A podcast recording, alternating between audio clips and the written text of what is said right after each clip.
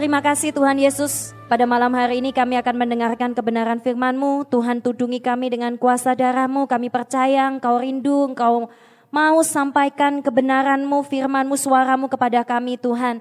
Kami siap mendengar sebagai murid-murid-Mu, sebagai anak-anak-Mu. Terima kasih Tuhan, kami mengasihi Engkau pimpin acara ini sampai selesai. Dan kami juga mau menyiapkan hati kami, tanah hati kami yang subur untuk menerima kebenaran firman-Mu di dalam nama Yesus Kristus. Yang siap mendengar firman Tuhan, katakan sama-sama. Amin. Mari buka Lukas 15. Hari ini food party buah pesta. Siapa yang suka dengan pesta angkat tangan? Tidak ada yang suka pesta ya? Siapa yang suka ke rumah duka angkat tangan? Siapa yang suka pesta? Semua orang suka dong, nggak mau ngaku. Siapa yang nggak? Makanya pesta biasanya identik dengan apa sih? Makan-makan ya. Pada zaman dahulu kala Tuhan Yesus memberikan satu perumpamaan pada satu malam, satu hari yang tidak disangka-sangka, pesta yang tidak direncanakan di dalam Alkitab adalah sebuah pesta dari Lukas pasal 15. Ayo buka Lukas pasal 15. Ada sebuah pesta yang sangat besar yang tidak direncanakan tetapi terjadi. Dalam sebuah pesta itu seorang ayah sedang menyambut anaknya yang telah lama hilang. Tahu ayatnya di mana? Lukas pasal 15 ayatnya yang ke-11 sampai ayatnya yang ke-32. Saudaraku, pagi ini saya akan sampaikan singkat tidak tentang anak yang bungsu, tetapi di dalam pesta itu ada satu orang yang paling tidak suka untuk ikut ke dalam pesta pada waktu itu. Dia tidak mau ikut makan, dia cembetut, dia marah, dia jengkel, penuh dengan amarah. Siapakah itu? Anak sulung. Dia gondok, dia tidak mau ikut pesta. Semuanya menikmati, makan kacang seperti Andreas gitu ya. Toleh-toleh cewek cantik gitu ya, seperti Ricky gitu ya. MC-nya Foni, oh sudah pakai baju pesta terbaik. Hari ini anak yang hilang sudah pulang gitu ya. Anak hilangnya pre gitu ya. Papanya segede apa gitu ya. Bayangin sendiri gitu. Oh semuanya bergembira gitu ya. Pelayan-pelayannya banyak.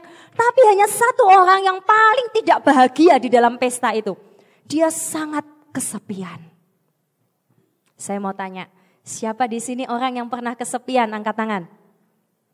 Saya pernah kesepian. Siapa yang sekarang Anda di sini di gereja tapi tetap merasa kesepian? Angkat tangan. Ya, ya kasihan sekali ya. Anak sulung ini sekalipun dalam pesta dia tetap kesepian. Dia gondok, dia tidak mau masuk. Nah kita akan belajar sedikit tentang tiga hal anak sulung. Yang pertama, cepat aja. Ingat baik-baik ya. Yang pertama, anak sulung bermasalah dengan bapaknya. Ketika anda, saya mau bukakan Anda sesuatu. Anak sulung ini, kita lihat anak sulung ya. Bayangkan anak sulung, dia kerja di ladang papahnya. Sangat kerja keras. Dia seorang tipe cowok teladan. ya Sangat bekerja keras, sangat taat, sangat disiplin waktu. Ya, Tapi dia bermasalah dengan bapaknya. Satu kali, coba baca ayat yang ke Berapa ya? 25. Tetapi anaknya yang sulung berada di ladang dan ketika ia pulang dan dekat rumah ia mendengar bunyi seruling dan nyanyian tari-tarian. Lalu ia memanggil salah seorang hamba dan bertanya. Lanjut ya. Terus uh, 28. Maka marahlah anak sulung itu dan dia tidak mau masuk lalu ayahnya keluar dan berbicara kepada dia. Menurut adat istiadat harusnya bapak dari pesta itu tidak boleh keluar ya. Tapi dia keluar. Tetapi ia menjawab ayahnya, perhatikan. Telah bertahun-tahun aku melayani Bapak dan belum pernah aku melanggar perintah Bapak. Luar biasa. Dia belum pernah melanggar perintah Bapak. Tetapi kepadaku belum pernah Bapak memberikan seekor anak kambing untuk bersuka cita dengan sahabat-sahabatku. Saudaraku, kalau kita lihat anak bungsu, kita biasanya ingat lagu gitu ya itu seperti anak bungsunya ini sudah dosa banget gitu ya. Digambarkan seperti orang compang-camping, makan ampas babi, mengerikan gitu ya. Biasanya saya mau tanya, Anda pilih anak sulung atau anak bungsu? Kelihatannya kalau saya belum ceritakan nanti seperti ama anak sulung, Anda pasti kepingin jadi seperti anak sulung. Kalau tidak diceritakan dulu loh ya endingnya seperti apa. Ini anak bungsu, ini anak kurang ajar memang. Gitu ya. Dia mengambil harta ayahnya, minta bagi warisan sebelum waktunya. Dia pergi ngapain? Foya-foya, beli mobil yang termahal, cari cewek yang paling cantik, hotelnya satu malam nginep mungkin berapa? 5 juta gitu ya. Itu mungkin dia sudah, oh, pokoknya ini nggak benar gitu ya. Semua orang pasti jengkel lah gitu ya. Ini sudah menghabiskan uang ayahnya, kemudian dia tiba-tiba datang. Sedangkan si anak sulung ini tidak pernah melanggar perintah bapaknya. Bapaknya bilang, jam 5 bangun, kerja ya. Kerja buat Tuhan ya, kerja buat bapak ya. Iya. Ayo pelayanan musik ya. Iya. Jadi asir ya. Iya. Cleaning service iya, semuanya mau. Tidak pernah membantah. Senang? Ini kelihatannya dahsyat. Kalau anak bungsu, dia adalah gambaran orang yang jatuh dalam dosa karena kedagingan. Anak sulung sama jeleknya, sama buruknya seperti anak bungsu, jatuh di dalam tabiat buruk yang mendatangkan dosa. Apa saja? Yang pertama, dia tidak tahu berterima kasih kepada bapaknya. Dia suka mengeluh dengan apa yang tidak dia miliki, tetapi tidak bisa bersyukur dengan apa yang dia miliki. Sekali lagi, dia tidak bisa bersyukur dengan apa yang dia miliki, tetapi dia mengeluh atas apa yang tidak dia miliki. Contoh, saya tidak punya mobil, tapi saya punya motor. Saya tidak bersyukur dengan motor saya yang dua tak gitu gitu ya misalnya ya. Sudah kadang kadang kadang wah gitu ya. Tapi kalau Karlin menginginkan motor seperti Ricky gitu ya. Aduh indahnya kalau saya naik itu gitu ya. Ke ruko gitu ya. Uh, ke Yakaya sebagai Lewi kan keren gitu ya. Supaya jangan dinilai tidak punya uang gitu. Oh tapi mengeluh terus gitu ya. Setiap kali lihat motornya Ricky. Aduh kenapa ya aku enggak punya motor seperti itu gitu ya. Atau setidaknya pacar seperti itu gitu ya. Supaya setidaknya saya memiliki gitu ya selalu mengingini apa yang orang lain punya, tidak bersyukur dengan apa yang dia miliki. Saya mau tanya adik-adikku, teman-temanku, kalian bersyukur enggak atas apa yang Tuhan sudah kasih dalam hidup kalian? Bersyukur? Sudah bersyukur? Kalian punya mama seperti itu? Sudah punya bersyukur? Punya papa seperti itu? Belum punya pacar bersyukur? Amin? Yang sudah punya jodoh juga bersyukur? Amin? Jangan sampai nggak bersyukur ya, sudah punya jodoh, kenapa ya jodohku nggak seperti yang lain? Ini benar-benar ya. Nggak bisa mensyukuri apa yang dia miliki. Ini tidak tahu terima kasih. Dia tidak bisa komunikasi dengan baik dengan papahnya sebetulnya. Sebetulnya papahnya bilang, kalau kamu kak minta sama aku, kira-kira bapaknya kasih enggak anak kambing? Pasti kasih. Ini tipe orang yang tidak bisa mengkomunikasikan isi hatinya. Saya sangat tertemplak dengan anak sulung. Kadang saya seperti anak bungsu, kadang saya seperti anak sulung. Tidak bisa komunikasikan hati. Pernah seperti itu?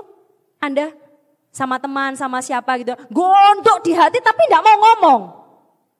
Ketika ditanya, kamu kenapa sih? Tidak apa-apa ngomong toh minta coklat ta, minta es krim ta gitu ya supaya kamu bahagia gitu ya temannya mungkin gitu. Enggak dalam hatinya, kok gak ngerti-ngerti sih, harusnya kamu tuh ngerti sendiri nih, aku tuh kepingin es krim gitu misalnya ya. Ini memangnya paranormal semua gitu ya, kita pingin bapak ini ngerti gitu ya. Aku kok gak pernah dikasih anak kambing, anak lembu, anak apa gitu ya. Ini anak bungsu. Dia bahkan bilang anak bapak, dia gak bilang saudaranya loh, dia kan punya nama pasti anak bapaknya ini ya. Anak bapak ini sudah ini, tapi dia begini-gini. Ini menandakan apa? Kalau dia minta, dia pasti dapat. Tapi dia tidak bisa mengkomunikasikan perasaannya. Hati-hati ya, kalau kita juga dengan bapak kita di surga, dengan saudara, dengan teman, belajar mengungkapkan perasaan. Jangan ngomong cuma perasaan tuh cinta ya Bre ya. Habis gini langsung semuanya nembak gitu ya. Apa pun yang dirasakan ditembak gitu ya. Hati-hati ya. Mengungkapkan itu penting ya. Aku mengasihimu. Pak, bahkan meminta loh ya. Ada orang yang begitu sungkan sama saya C, mau minta tolong tuh kayak minta tolong sama presiden. Emangnya saya nih, saya orang biasa gitu ya. Sampai minta tolong tuh susahnya gitu ya. Nggak apa-apa ngomong saja. Dan jangan takut tertolak kalau memang orang itu nggak bisa. Saya belajar banyak dari gini. Saya orang yang susah gitu mengungkapkan, bahkan minta sama Tuhan. Tapi ini anak sulung juga seperti itu. Dia tidak tahu terima kasih. Ya, itu yang terjadi. Yang kedua, dia adalah orang yang sangat keras kepala. Dulu saya berpikir kepala saya ini lembut. Siapa yang sudah sadar dia ini orang yang keras kepala? Saya orang yang cukup ternyata keras kepala, ya. Jadi keras kepala ini luar biasa, kebentur, dia memaksakan keinginannya sendiri, memaksakan keinginannya. Saudaraku, hari-hari ini Tuhan tegur saya dengan hebat beberapa minggu ini. Tuhan tegur dan mungkin beberapa dengan pembimbing saya Tuhan tegur. Tidak enak sekali tegurannya. Saya nggak pernah ditegur sekeras ini oleh bahkan oleh Kohadi pun dia nggak pernah tegur saya. Kalau Kohadi negur biasanya lewat oh aku dapat gini hati-hati ya. Kan nggak pernah ya bertobat. Nggak pernah. Saya digituin. Bebal kamu bertobat. Kalau kamu seperti ini, kamu begini begini begini begini. Dia bilang, setelah panjang beberapa kali gitu ya, saya sudah gitu ya, sudah nusuk-nusuk tengah malam lagi, jadi setengah sadar gitu ya, oh, gitu ya, jadi sambil kesakitan gitu ya. Setelah itu dia bilang, ini baik buat kamu, maaf saya keras, tapi ini baik buat kamu. Seringkali kita tidak mau terima makanan, pukulan keras dari Tuhan. Maunya kita tuh seperti anak yang bungsu gitu ya duh rasanya kok melo gitu ya anak bungsu tuh ya, melankolis jadi dia dia nangis-nangis gitu terus datang kepada bapak, ini anak sulung ini harus dikerasin. Dia orang yang keras kepala, memaksakan keinginannya. Egois itu anak sulung. Yang kedua, dia bermasalah dengan dirinya sendiri. Dia bermasalah dengan dirinya sendiri. Tahu Anda bahwa ketika dia bekerja, dia tidak pernah merasa bahagia. Dia melakukan semuanya tidak pernah bahagia. Dia kerja di ladang, dia ngapain melayani bapaknya, dia tidak pernah merasakan bahagia di dalam pekerjaannya. Kenapa? Yang pertama dia tidak baik hubungannya dengan bapaknya. Yang kedua, dia melakukan segala sesuatunya dengan kewajiban saja. Kalau Anda kerja di perusahaan, kerja sendiri atau apa pun, Anda merasa boring dengan semua yang Anda lakukan tidak merasa bahagia dengan pekerjaan Anda. Karena apa? Anda tidak, Anda bermasalah dengan diri Anda sendiri. Si anak sulung, dia ternyata sangat tidak bahagia karena dia tidak bisa, dia terlalu menuntut dirinya. Dia harus perfect di mata bapaknya. Dia tidak bisa menikmati pekerjaannya dengan hati, dia merasa bahwa semua ini kulakukan untuk visi Tuhan. Semua ini kulakukan untuk pelayanan. Semua ini kulakukan untuk gereja, untuk bapak saya. Tapi dia tidak pernah bahagia. Hati-hati. Sindrom anak sulung ini bisa kena sama kita. Cirinya yang kedua, yang pertama tadi dia tidak baik dengan bapaknya, tidak bisa minta keras kepala dan lain sebagainya. Yang kedua, dengan dirinya sendiri dia tidak dia mengekang dirinya sendiri. Sebetulnya dia bisa menikmati pesta yang diberikan bapaknya, tapi dia tidak mau menikmati. Anda mengerti maksud saya? Yang kedua, yang ketiga, dia tidak berdamai dengan orang lain, dengan bapak, dengan dirinya sendiri, sekarang dengan orang lain. Adiknya dia tidak mau mengampuni. Biasanya tipe anak sulung ini dalam rohani susah mengampuni, keras kepala. Kalau dia sudah punya keinginan, tidak bisa ditegur, tidak bisa dihajar, tidak bisa dibelokkan. Maunya A ya A. Pandangannya sudah A, dikasih pengertian seperti apa pun, dia akan tetap berpikir A. Ini namanya keras kepala. Ya, renungkan. Dan dia tidak suk, uh, dia sukar sekali untuk mengampuni adiknya. Dia merasa adiknya ini sudah kedagingan, dia merasa lebih baik dan adiknya inilah yang pantas dihukum. Dia tidak bisa mengasihi saudaranya. Bahkan dia bisa ngomong sama pelayan, dia kan tanya sama hambanya, itu dapat tuh rame-rame. Tapi dia tidak bisa ngomong sama adiknya. Dia tidak mau ngomong. Siapa yang suka jotaan Anda termasuk tipe anak sulung. Ya, ke gereja enggak mau kenapa? Nanti ketemu itu, gitu ya, enggak enak, enggak mau ngomong, enggak mau nyapa. Tukaran, sukanya main hantam, gitu ya. Ngomong dengan bertengkar, Anda tipe anak sulung. Ya, jadi anak sulung tuh seperti itu, saudaraku. Dia tidak bisa mengampuni saudaranya. Bahkan dia anak bungsu itu lebih baik loh dari anak sulung, saya rasa. Anak bungsu disebutkan di cerita itu bertobat nggak? Bertobat kan? Anak sulung diceritakan nggak dia bertobat? Enggak. Jadi sebetulnya judulnya ini salah ya. Bukan anak yang hilang ya. Mungkin dua anak yang hilang. Atau gimana? Mungkin kita berpikir anak yang hilang siapa? Bungsu. Tapi bungsu bertobat loh. Anak sulung ini lebih keras kepala. Tidak disebutkan ending ceritanya. Dia tetap marah, tidak mau ngomong sama adiknya. Dia keras kepala. Saudaraku, saya singkat aja. Kita harus belajar membereskan hubungan kita dengan Tuhan. Dengan diri kita. Orang yang tidak beres dengan dirinya sendiri, mohon maaf, Anda tidak akan pernah bahagia. Jangan tuntut orang lain untuk buat engkau bahagia. Kalau kita nggak beres dengan diri kita sendiri, tidak bisa menikmati apa yang Tuhan berikan, tapi selalu mengeluh, selalu menuntut orang lain, menuntut diri sendiri, Anda tidak akan bahagia. Dan yang terakhir, Anda kalau tidak bisa mengampuni saudara-saudara, tanda Anda belum menerima pengampunan dari Tuhan. Orang yang tidak pernah mengerti mercy of God, pengampunan Tuhan, kemurahan Tuhan, kemurahan Bapak ini, Bapak di surga seperti digambarkan dalam Bapak ini, dia tidak akan bisa mengerti pengampunan untuk orang lain. Hidupnya susah sekali ngampuni. Sukanya nih ngamuk sama orang lain. Kalau ditegur tidak bisa. Keras kepala. Paksakan kehendak. Hati-hati loh adik-adikku, teman-temanku. Jangan sampai kita punya sifat tabiat buruk. Mungkin bukan kedagingan. Tidak seperti anak bungsu yang kelihatan jelas-jelas. Dengan pelacur, di hotel, mungkin foya-foya. Tidak kelihatan. Tapi ini dosa yang sama. Ya, seperti itu. Nah, dan yang terakhir, kita renungkan sebentar. Ayo kita tutup Alkitab. Juga sudah lapar. Renungkan firman yang singkat ini ya. Saya tidak punya banyak waktu ya. Tapi ini bisa kita renungkan di rumah masing-masing ya. Ayo, saya akan tuntun kita untuk berdoa, untuk merenungkan kebenaran firman Tuhan. Mari semuanya membayangkan anak sulung. Anak yang sulung, anak yang sulung anak yang sudah tinggal selalu dengan bapaknya. Anak yang selalu tinggal, bekerja, melayani bapaknya.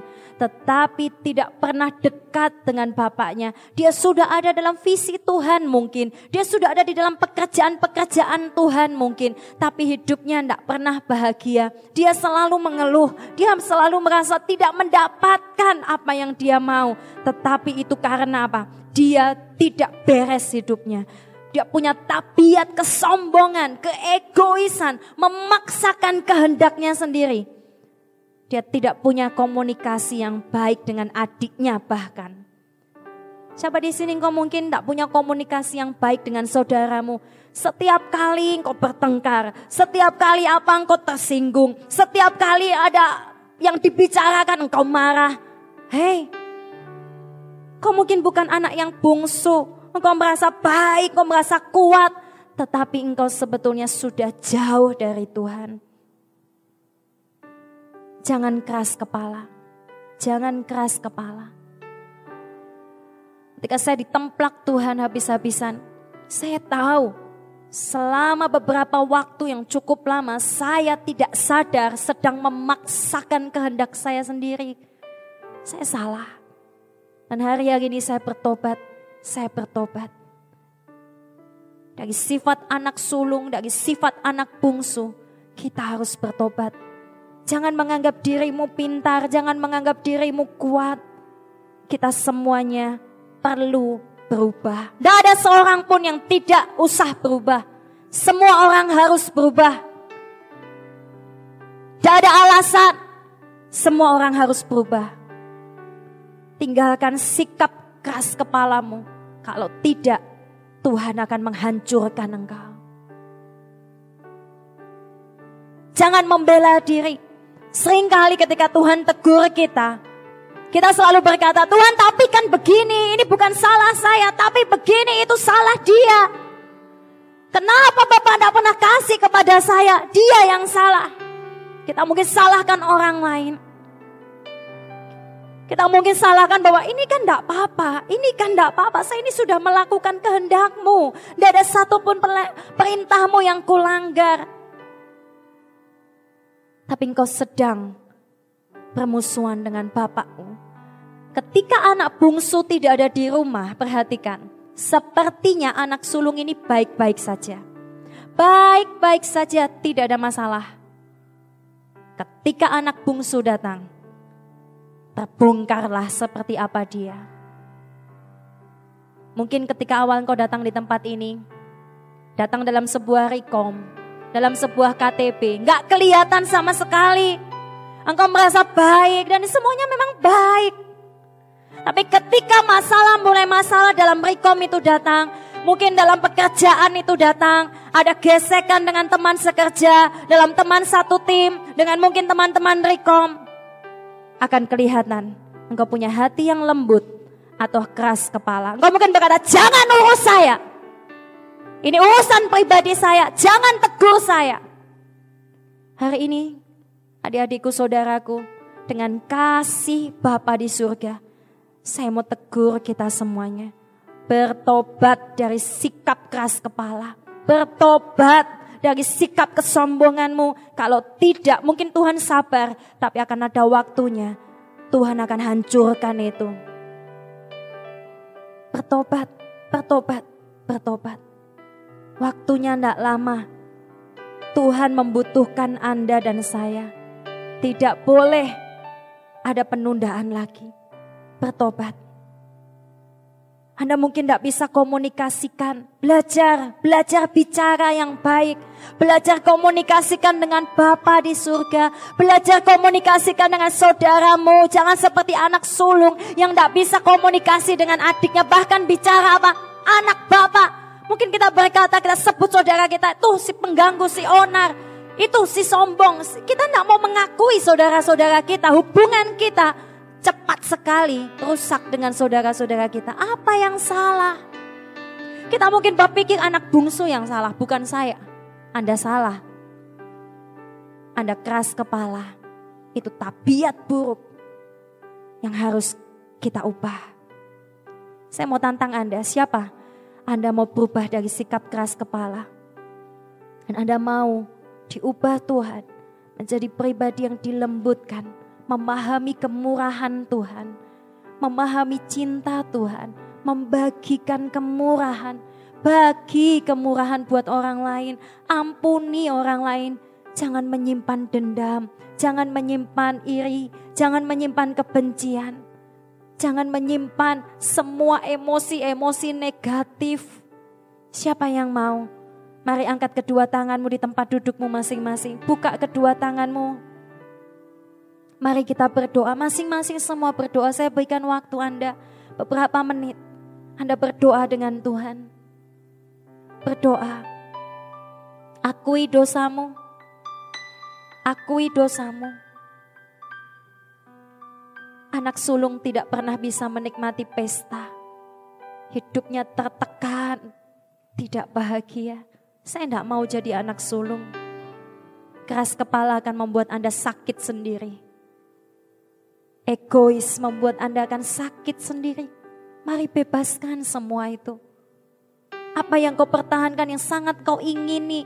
Engkau tidak bisa bersyukur dengan apa yang kau miliki. Kau selalu mengingini milik orang lain. Buka kedua tanganmu dan katakan Tuhan. Aku bersyukur. Aku mau bersyukur. Kau baik dalam hidupku Tuhan. Kau baik dalam hidupku. Saudaraku belajar untuk berubah, belajar untuk mau ditegur. Teguran Tuhan itu baik. Daud berkata penderitaan itu baik bagiku. Supaya aku belajar ketetapan, ketetapanmu.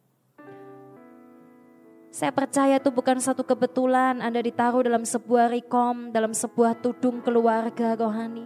Belajar untuk tunduk, Saya tahu sulit, saya tahu ketika saya ditegur dengan keras, saya menangis, saya membela diri, saya berkata saya tidak terima. Cenderung menyalahkan orang lain, berhenti, stop seperti anak sulung, Anda tidak akan pernah bahagia. Duduklah, berkabunglah dan menangislah dan akui sulitkah untuk mengakui kesalahan bahwa saya memang salah. Saya mau berubah.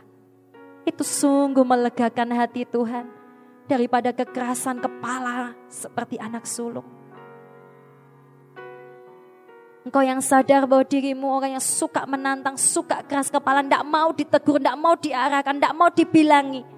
Hari ini semua mata ditutup, taruh tanganmu di hatimu. Taruh tanganmu di hatimu hari ini, semua mata ditutup, tidak ada yang melihat kanan kiri. Taruh tanganmu di hatimu dan katakan Tuhan, Aku orang yang sulit dibilangi, aku punya tabiat dosa, tabiat buruk sekali Tuhan. Tapi hari ini, malam hari ini aku berdiri di hadapanmu. Rubah hatiku, rubah hatiku Tuhan, lembutkan hatiku. Supaya aku belajar arti kemurahan dan pengampunan. Supaya aku belajar arti belas kasihan Supaya aku belajar arti untuk mengakui kesalahan dan bertobat. Saya tidak mau dengar lagi dari semua rekom-rekom yang ada di tempat ini. Anda mulai berontak dan berkata jangan urusi urusan saya. Saya tidak mau dengar itu lagi. Saya harap setelah malam ini Anda mau belajar. Anda akan tekan rasa sakit Anda. Anda akan menangis di hadapan Tuhan. Tetapi Anda akan berkata, aku mau, aku mau, untuk dibentuk Tuhan. Aku tahu itu sakit, tegur aku, hajar aku, supaya aku menjadi seperti Engkau. Bentuk hatiku Tuhan, bentuk hatiku. Bapa, Engkau tahu setiap pergumulan kami, dosa-dosa kami. Engkau tahu Tuhan, pembentukan jiwa dari keluarga kami yang cukup keras, tuntutan-tuntutan yang cukup keras, sehingga membentuk kami Tuhan tidak mudah untuk diarahkan, tidak mudah menurut kepada orang lain. Bapa, rubah kami, tegur kami, tolong kami. Kami tidak sanggup tanpa Engkau Tuhan. Kami mau serahkan hati ini ke dalam tangan-Mu. Kami serahkan Tuhan. Kami mau bereskan. Tuhan kami tidak mau mudah melakukan konfrontasi. Kami tidak mau mudah melakukan reaksi. Tetapi kami berdoa dan berkata Tuhan, aku mau diubah, aku yang salah. Saya senang dengan sikap anak bungsu. Dia mengerti kemurahan bapaknya. Dia datang dengan kerendahan hati dan berkata, enggak apa-apa, aku memang enggak layak jadi anak bapak kok. Aku jadi budak enggak apa-apa kok. Bapakku ini murah hati, pasti menerima aku, aku jadi budak dapat upah. Lihat sikapnya, saya terharu dengan anak bungsu yang luar biasa ini. Dia tahu arti dosa. Anda tahu kalau Anda sudah diremukkan. Saya percaya Anda akan menjadi orang yang paling murah hati di dunia ini. Ketika orang buat salah, Anda tidak akan cepat menghakimi. Ketika Anda buat orang lain buat salah menyinggung Anda, Anda tidak langsung konfrontasi. Tapi dengan kasih Anda memberi kemurahan, memberikan kasih, itu kemurahan, itu pengampunan. Saya percaya setelah hari pesta itu, anak bungsu menjadi orang yang hebat. Dia tidak mudah menghakimi. Dia sudah pernah diremukkan. Dia jadi orang yang sangat murah hati. Jadi orang yang mudah mengampuni. Orang yang sangat baik dengan pelayan-pelayannya. Saya percaya itu. Hidupnya diubah.